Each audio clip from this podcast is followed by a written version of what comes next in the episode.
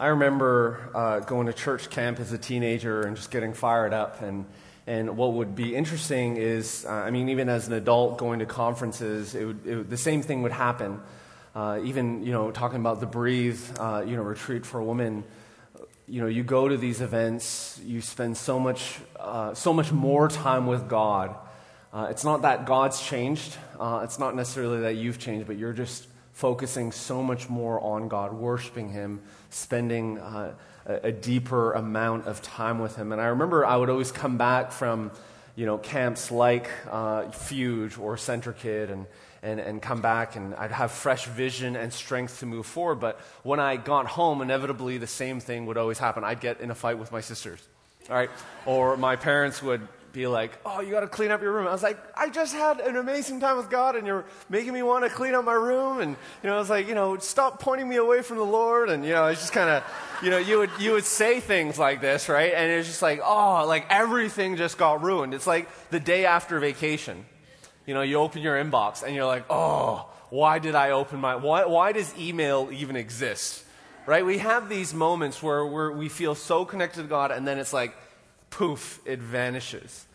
Um, the, well, it's, it's interesting because in this series that we're doing right now, walking through Genesis, uh, last week we looked at Genesis 15. And Genesis, Genesis 15, if you have your Bibles, uh, let's, let's turn to that. Genesis 15 was kind of like that mountaintop experience, right? It was like Abraham met the Lord.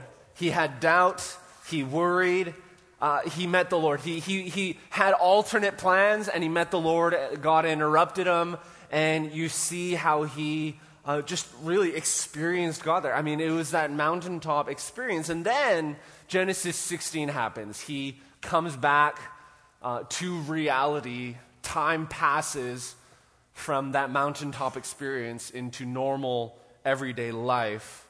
And, uh, and, and, and we see here with Moses that he has a hard time remembering, interpreting, and understanding the promises that God had spoken to him. It's not that God didn't speak to him, right? It's not that God doesn't speak to us today, but he forgets, he misinterprets. Uh, he misinterprets the timing. So let's look at Genesis 16. And uh, we're going to have it here on the screens, but what we're going to do here is we're going to uh, dig pretty deep into fir- the first few verses. So if you have your Bibles or your phones, let's, uh, let's uh, turn that on and, and take a look at Genesis chapter 16. We'll read it through first. Abraham's wife Sarai had not borne any children for him, but she owned an Egyptian slave named Hagar. Sarai said to Abram, Since the Lord has prevented me from bearing children, go to my slave. Perhaps through her I can build a family. And Abraham agreed to what Sarai said. So Abraham's wife Sarai took Hagar, her Egyptian slave, and gave her to her husband Abram as a wife for him. This happened after Abram had lived in the land of Canaan 10 years. He slept with Hagar, and she became pregnant. When she saw that she was pregnant, her mistress became contemptible to her. Then Sarai said to Abram, You are responsible for my suffering. I put my slave in your arms, and when she saw that she was pregnant, I became contemptible to her. May the Lord judge me between judge between me and you. Abraham replied to Sarai, Here, your slave is in your hands. Do whatever you want with her. Then Sarai mistreated her so much that she ran away from her. Well, the angel of the Lord found her by a spring in the wilderness, the spring on the way to Shur. He said, Hagar, slave of Sarai, where have you come from and where are you going? She replied, I'm running away from my mistress, Sarai. The angel of the Lord said to her, Go back to your mistress and submit to her authority. The angel of the Lord said to her, I will greatly multiply your offspring, and they will be too many to count. Well, the angel of the Lord said to her, You have conceived and will have a son. Uh, you will name him Ishmael, for the Lord has heard your cry of affliction.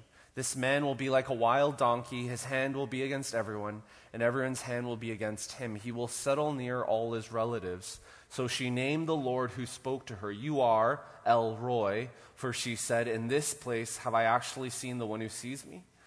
That is why the well is called Beer Lahai Roi. It is between Kadesh and Bered. So Hagar gave birth to Abram's son, and Abram named his son, whom Hagar bore, Ishmael. Abram was 86 years old when Hagar bore Ishmael to him. Let's pray. Lord, there's a, there's a word that you have for each and every one of us today.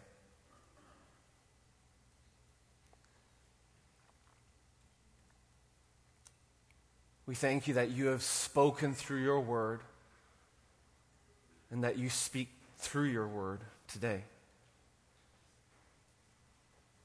Lord, may we hear you with fresh ears. May we see the truths that you have been trying to say to us all this time. So may we focus, may we draw near to you, and may you be lifted up high in our lives as we dig into your word. In Jesus' name we pray, amen. So if you look at the first six verses here in Genesis, uh, Genesis 16, there's something powerful happening here. In a sense, there's a pattern. There's a pattern that sometimes we don't necessarily uh, clue in just through reading through, you know, chapter after chapter after chapter. Uh, but to kind of look and do a deep dive into the first six verses, we discover a unique pattern, a pattern that kind of comes and appears over and over again.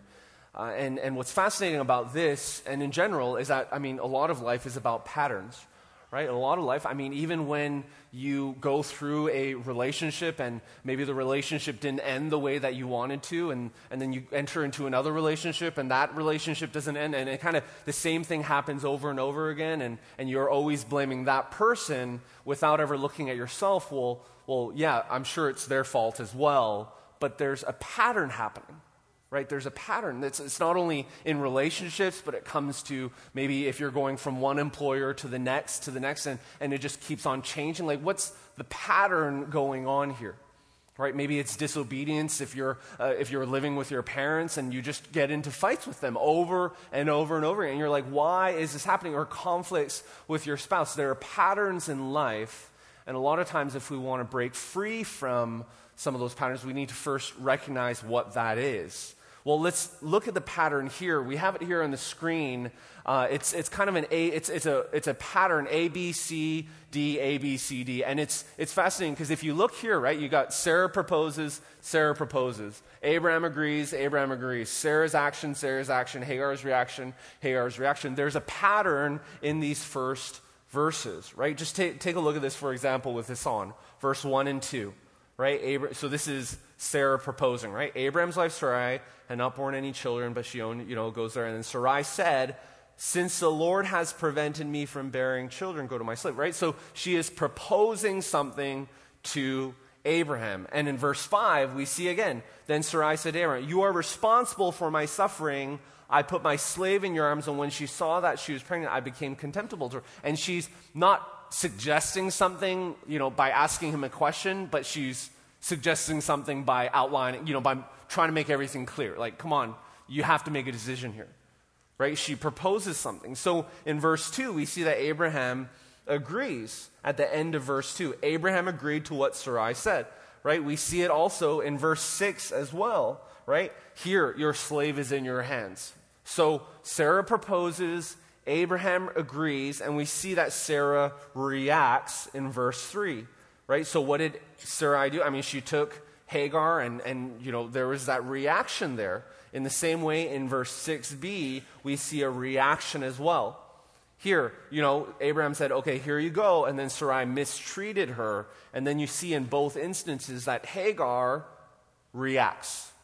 Right? In both instances, she's not acting, she's not initial, you know, initiating, she's not proposing. In both instances, she reacts, and we'll get into what that means uh, a little bit later in the service. Now, so it's not like if you look here, right, just if you were to kind of deep dive into these first six verses, it's not that this is Abraham's first time doubting. Right, we discovered that in the last couple weeks. And if you look at all the way through, uh, through Genesis up until now and even afterwards, it's not the first time and it's not the last time that Abraham doubts and has trouble interpreting and understanding God's promises. Genesis 15, he doubted, right? And then God told him in his doubt to not be afraid and that God is his shield. We saw last week that Abraham and Sarah doubted and they said, okay, here is my plan. Well, God says, hey, you have, you are going to have an heir, right? You are going to have an heir, and the heir is not only going to come from your own body, but they're going to be, you're going to have so many that they're going to be like the stars in the sky, We see that in Genesis 12 as well. I mean, I mean, I mean God telling Abraham in Genesis 12 that uh, he's going to be a blessing to the nation. So when God meets Abraham here, in his doubting and in his despair, we see in chapter 15, verse 6, Abraham believed the Lord. Right? We see that. Abraham believed the Lord and he credited it to him as righteousness. It says Abraham believed. In his doubt, in his despair, in his trying to figure out what God is doing in this situation that he's living through right now, God promises Abraham believes, right? He has faith, he believes. So if Abraham had such a mountaintop experiences, experience in 15, why does he become so passive in 16? Right? And why is Sarah doubting so much? I mean, did Abraham just experience all of that in Genesis 15 and in the years before and just go to bed and be like, oh, okay, well, that was that day. And I mean, God hasn't done anything recently, so I'm, you know, I forgot all about that. Right? Does Abraham kind of like go to bed without sharing any of this to his wife? Right? Abraham meets God and he just, oh, you know, Sarah's like, hey, how was your day, Abraham? And Abraham's like, oh, it was okay. Not much happened. God talked, but that's okay. You know, I mean, is that, do you really think that's what happened here? Like, did Sarah feel left out and that's why she wants to propose a new way of doing things? Did she not experience God like Abraham did? Did, did they not talk about what happened? I mean, what was their communication dynamic like? Right? How much did they actually talk? It's not like they had TV or Netflix that they just like, get home from work and binge, you know, eat TV dinner. I mean, it's like, I mean, that's not there. Then you have radio, right? Or like Facebook or Instagram. So what do you do with all your time, right? You got to talk, right? Did they not talk? So if God said that Abraham was going to have a child from his own body in chapter 15, why would Sarah not believe that it would be through her? Right? Why would that not be the case? I mean, she was his wife. Now, I don't know how much time passes between this mountaintop experience in, in 15 to 16. Maybe it was a day, a month, a year, or a decade. But what I do know here is that there's a distinct sh- uh, shift that happens in their heart, right? There's a shift that happens from faith to doubt. And I know from personal experience that these kind of shifts can happen over years, but they can also happen in an instant. So just think about what Sarah must have been thinking and feeling in verse 1, right? Abraham's wife Sarah had not borne any children for him. God had talked to her husband multiple times.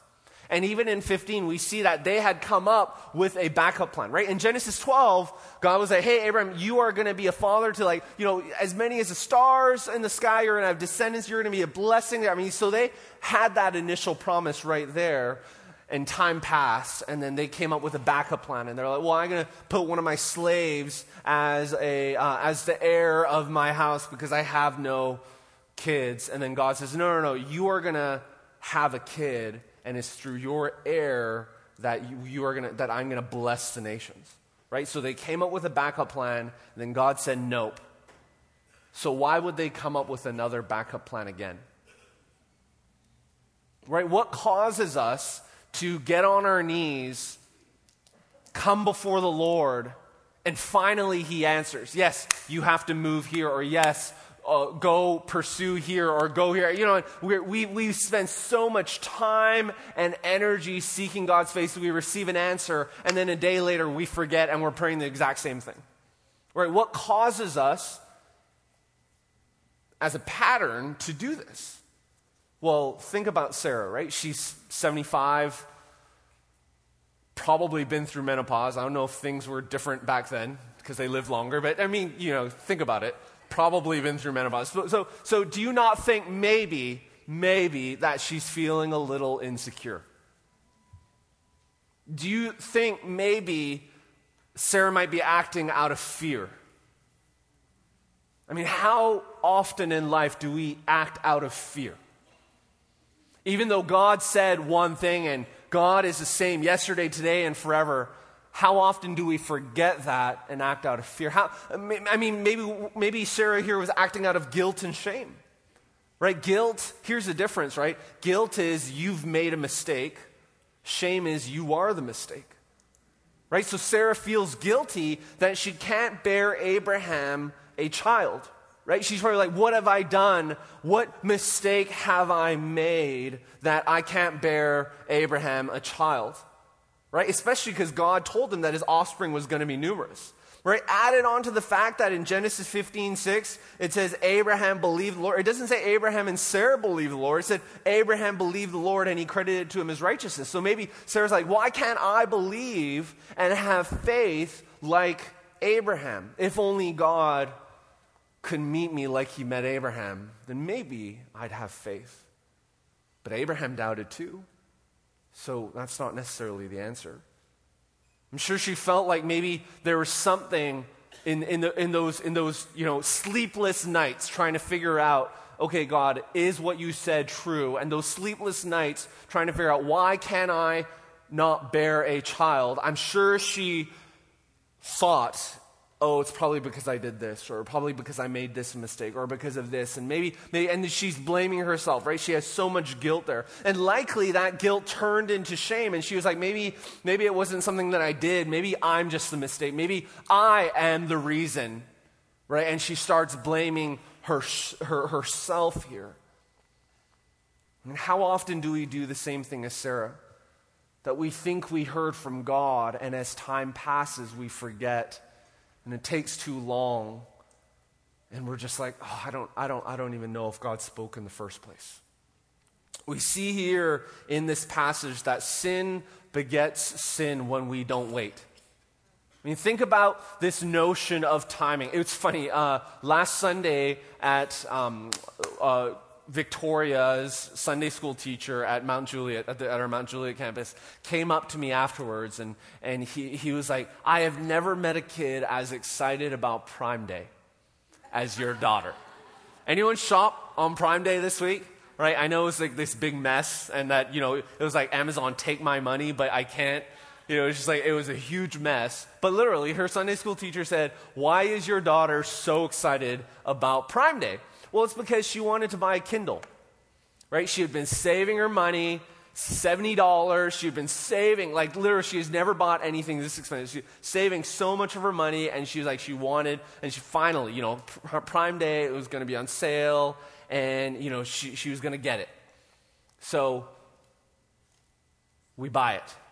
And she's like, where is it? And I'm like, well, they got to ship it. And she's like, can't we just go to a store and pick it up? I was like, no, that Amazon doesn't work like that. And then when we got it, she's like, so can I have it? And I was like, we're like, no, you only have $60. You need to earn another 10 before you get this. And she's like, okay, can I go pull weeds? Because we'll, we pay them extra to pull weeds. I don't want to pull. I pulled my back last time I pulled weeds. So I was like, you know, you can pull, we'll pay like 10 bucks, right? Go pull weeds. And she hasn't done it yet because it's been hot this week right? In our culture, everything is instant, right? If we don't get something the moment we want, it's hard. Unfortunately, that seeps into our understanding of God. That we pray, and if God doesn't answer, if God doesn't ship, you know, the, the package same day, you know, we doubt. And we're like, God, maybe you didn't even speak. Maybe, did I even order this? Right? It's like, it's been three days. God, and there's no package. Right? We do this, we do this, and we forget about it. The thing is, when God says something, and when God answers, and when God finally meets you, you can't assume that the timing is now. The reason we always think it's now is because the way the culture, our culture has changed us, has shaped our thinking. And we see here Abraham and Sarah, I mean, they were thinking that it was now as well when God spoke. So what did they do? Well, because the package didn't come in two days, because, because God didn't answer immediately, well, they took matters into their own hands, right? Sarah could see how God um, couldn't, like she couldn't see, she couldn't see how God could fulfill his promise through her. So she starts coming up with option B right? She begins to blame herself. She begins to think that it's her fault that it's not happening. So she just she makes an executive decision for her entire family. She's like, "Here, my slave, here, you go ahead. Go do this." Right? She makes an executive decision. We don't she doesn't even come before God as you see here in Genesis Genesis 16. Right? She doesn't worship him. She doesn't seek his face on this matter. She doesn't pray. She doesn't build an altar as they were doing, you know, as they would do back in that time. She just makes an executive decision, and in verse 2, she says, Since the Lord has prevented me from bearing children. See that language? She begins blaming God now. She probably blamed herself, and now she begins blaming God. Since the Lord has prevented me from, you know, bearing children, it's obviously not going to happen. And yet, it's true that it hadn't happened till now, but who's to say that God can do it through her later? She shut God out. How often do we shut God out of our plans because he hasn't acted as quickly as we wanted him to? She assumes that God had spoken and she misheard. So we noticed this pattern earlier, right? Sarah takes things into her own hands twice. She tells Abraham to marry her slave and have sex with her. And then she blames Hagar for getting pregnant. It was like, do you not understand how this happens? And, you know, literally, she blames Hagar for getting pregnant. And, and it was like, well, you, it was kind of your idea. So did Sarah, like, expect Hagar to be as infertile as her? Was she maybe trying to do this because she was like, maybe it's not my fault, maybe it's Abraham's fault. Maybe Abraham's the infertile one. Right? Imagine everything that must be going through her mind in this. I feel like we often give Sarah a bad rap, right? And, and, I, and I'm trying to make you feel empathetic toward her right now to kind of justify or, or help you understand what she might have been thinking through because we often see her as the one who did wrong. But to be honest, just think about the pain that she must be feeling through her infertility right? Just think about the, the restless, the sleepless nights that she must have been going through. Especially because God said He was going to bless the nations through them. Just imagine how many times she even felt like she was the barrier between God blessing everyone else.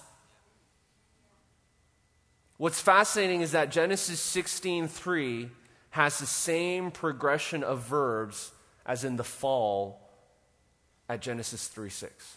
It's the exact same progression of verbs took and gave, took and gave. How often is sin, does sin happen in our life because of this same pattern? I wonder if God's trying to tell us something regarding taking matters into our own hands without relying on Him and trusting in Him. I wonder if this is a pattern in your life. Well, just as sin begets sin when we don't wait, sin also begets more sin when we interfere. And while we might initially blame Sarah for taking matters into her own hands, I wonder if there was a conflict in their marriage or a lack of communication that led to this sudden dynamic change in their marriage. I mean, why is Abraham all of a sudden so passive?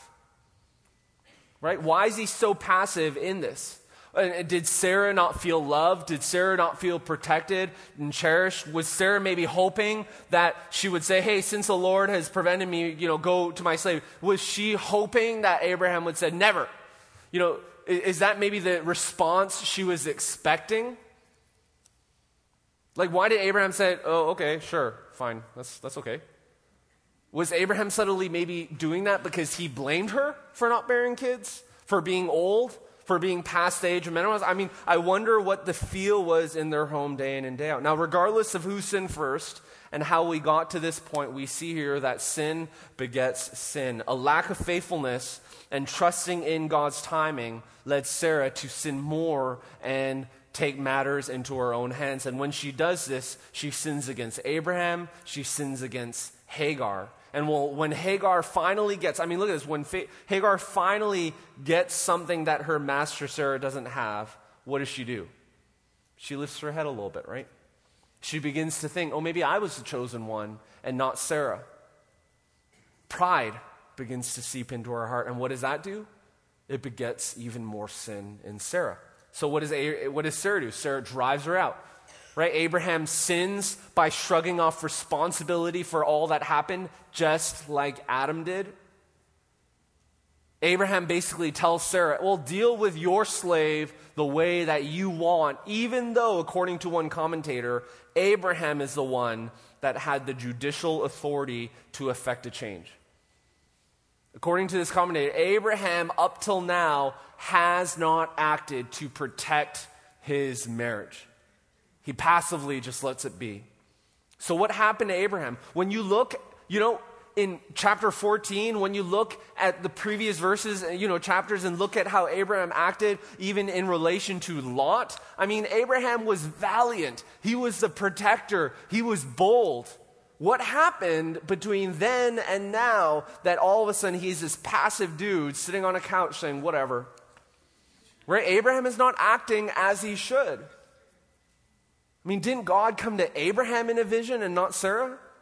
Like, how could Abraham act like this after this mountaintop experience?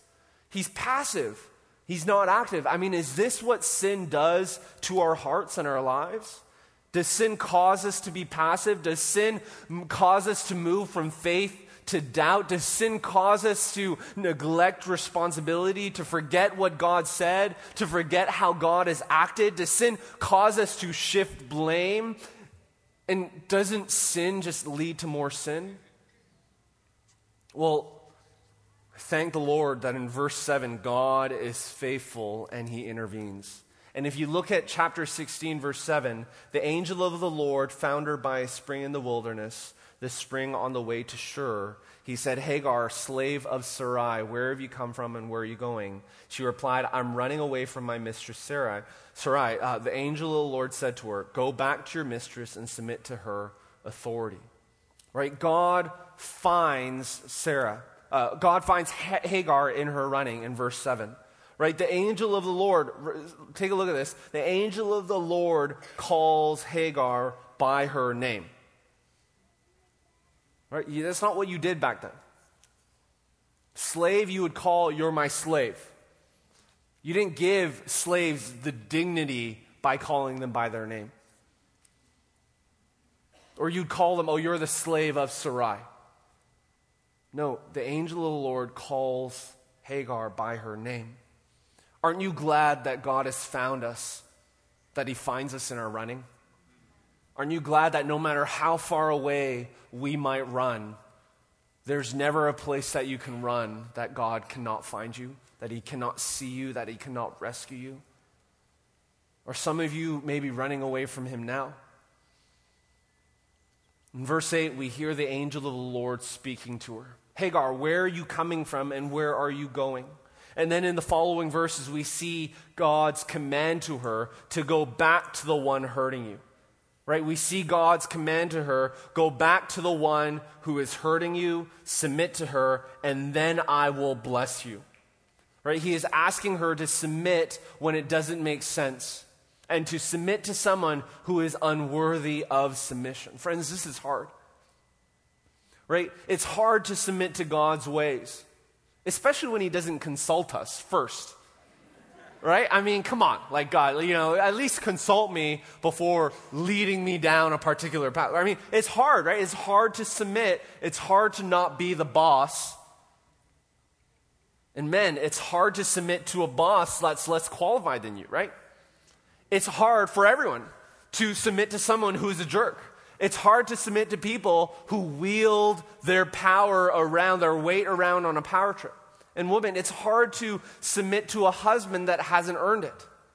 Now, FYI, I'm not talking about submitting to an abusive husband here. If you're in a physically or emotionally abusive relationship, yes, you do need to get help. Perhaps God can restore the marriage but it's going to be hard unless you get help first. Right? We see in this passage that God calls us to submit to authority, but he also says, trust me. He says, submit, but trust me because I see you. Because I got you. In verse 13, we see this, right? So she named the Lord who spoke to her, You are El Roi, for she said, In this place have I actually seen the one who sees me. El Roi, the one who sees me. Hagar experiences God's ability to see her and come to her in her deepest hour of affliction. What's fascinating is we don't see this kind of interaction between Sarah and God, but we see this interaction between God and Hagar. That in our deepest moments of despair, when we feel like we've been forgotten, when we feel like no one notices us, when we feel like God doesn't notice us, when we feel like everyone has turned their backs on us, God says, I see you. I love what one commentator says about this. I mean, notice what happens here. Verse 13. So, it, it, it's kind of weird here, right? So she named the Lord. You know, it's not so she named the Lord El Roi. This is the only instance in the Bible where a human being is represented as conferring a name on God. Right? One commentator says that Hagar gives God a name that expresses his special significance to her. She responds to the person and not to the promise. She no longer gloats that she is pregnant, but she marvels at the Lord's care for her. Isn't this amazing? That God sees our most minute and strenuous details and needs through miles of obstruction. Now, here's a question to think about Does God ever need our help? We see in this passage that Abraham and Sarah are still learning this, right? He's still, they're still learning what this means. I mean, just think about this for a moment. What was the result of them trying to help God? Let me say that again. What was the result of Abraham and Sarah trying to help God accomplish his promise? It's like, God, maybe you're too busy. That I know you spoke, but you're, maybe you're a little bit too busy, so I'm going to help you out. I mean, you, you spoke, was, you said it was going to happen anyway. It's not like I'm doing something you didn't say. Right? You said this was going to happen, that I was going to have a kid, but you're taking your time, so I will help you, God, have a kid. Right? I mean, what was the result of them trying to help God? What's the result? What happens every time you try to help God accomplish his purposes? Strife in the home, right? Right? Sin begets sin. I mean, take a look at this. Sarah tries to help God. So what, is, what happens? She loses respect. Sarah loses respect because Hagar doesn't respect her anymore. And then what happens? Hagar loses a home. And then Abraham experiences heartache for a lost wife, right? They got married. Hagar and Abraham got married, and now he doesn't have his, uh, his other wife anymore, and he loses his son. And then we see the impact and effect of that sin from generation to generation all the way to today. So, well, I mean, thank God that though we often act because we can't wait for God in His timing, thank God that in our disobedience, God shows His grace and showers his compassion when we humble ourselves. Right? And we see what happens when Hagar humbles herself. God sees her. God sees her. God, in fact, blesses her. So when we approach God in humility, when we lay down our wills, when we lay down our heart, when we lay down our attention, when we lay down our lives before God, it's in that moment that God says, All right, let's get going.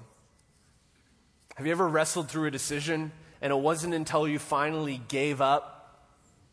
It wasn't until you finally stopped twisting God's arms, tried to make things go your way, that God finally came through?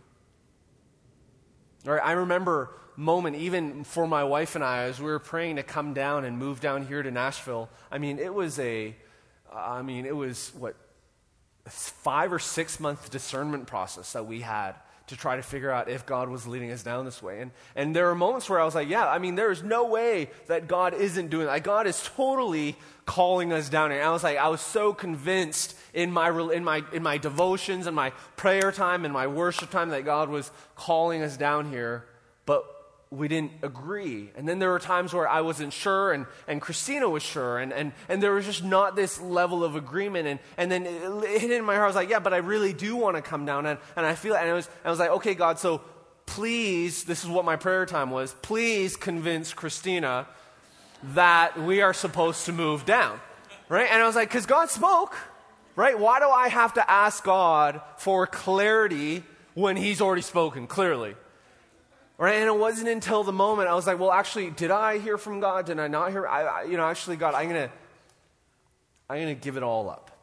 I'm going to stop trying to twist your arm and stop trying to convince Christina and stop trying to make everything look better. You know, life is better. And obviously, you know, we lived in a place for six months out of the year is winter. So anything sounded better than that. But I didn't have to bring that up all the time, right? It wasn't until I gave that up that God finally came through. And, and my question to you today, as I, as I want to ask the worship team to come up, the question that I want to ask you to wrestle with, and we're going to spend some time here in prayer, is Is there a decision that you are wrestling through? Is there a situation that you have been coming before God with? Is there maybe someone or something that you have been praying for that you actually gave up because God hadn't come through? That maybe you are sensing God saying, Hey, I actually want you to pray for your lost parents right now. I want you to start praying again for your sisters or brothers that don't know the Lord. I want you to start praying for reconciliation upon that, that, that, that strife, that conflict that you had with that person that you gave up. You, you, yeah, at one point you did give that up, but why are you feeling this in your heart again? Do you have instances? Do you have situations? Do you have, do you have these moments, these things that you need to actually bring before God again. Let's close our eyes right now.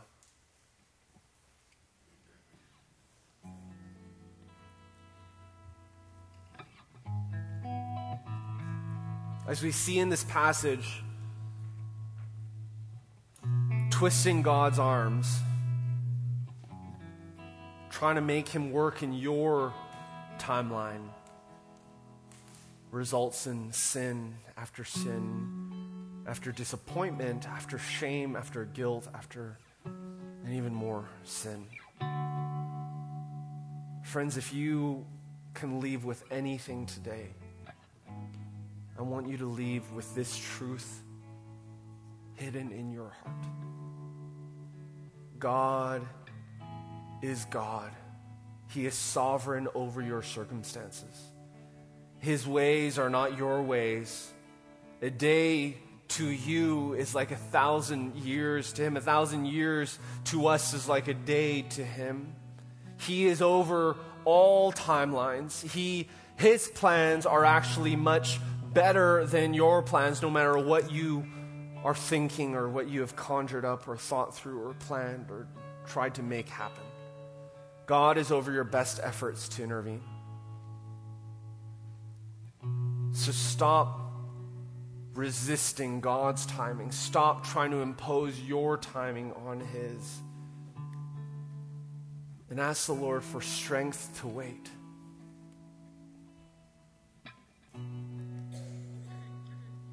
Even now, in your prayer time, as we sing this last song, ask God for strength to wait. Lift up every promise that you that God has that God has spoken to you. Lift up every dream that you feel like God has laid on your heart. Lift up everything to the Lord and say, Lord, here you go. I give it all to you fresh. I give it all to you again. Have your way. Let him find you. Let him love you. Let him see you. Let him speak to you.